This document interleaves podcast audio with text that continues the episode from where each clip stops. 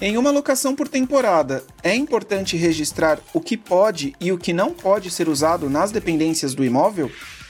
Sim, são o que nós chamamos de regras da casa. É preciso ter isso muito claro, inclusive antes mesmo da locação ser totalmente efetivada. Você faz um anúncio, seja no Airbnb, na Booking, no Instagram, no seu site, ali você já informe o que pode e o que não pode ser feito. Então, por exemplo, se não pode ser realizado festas, se não é permitido pet, se não é permitido confraternizações, todas as regras precisam ser informadas, inclusive antes da locação.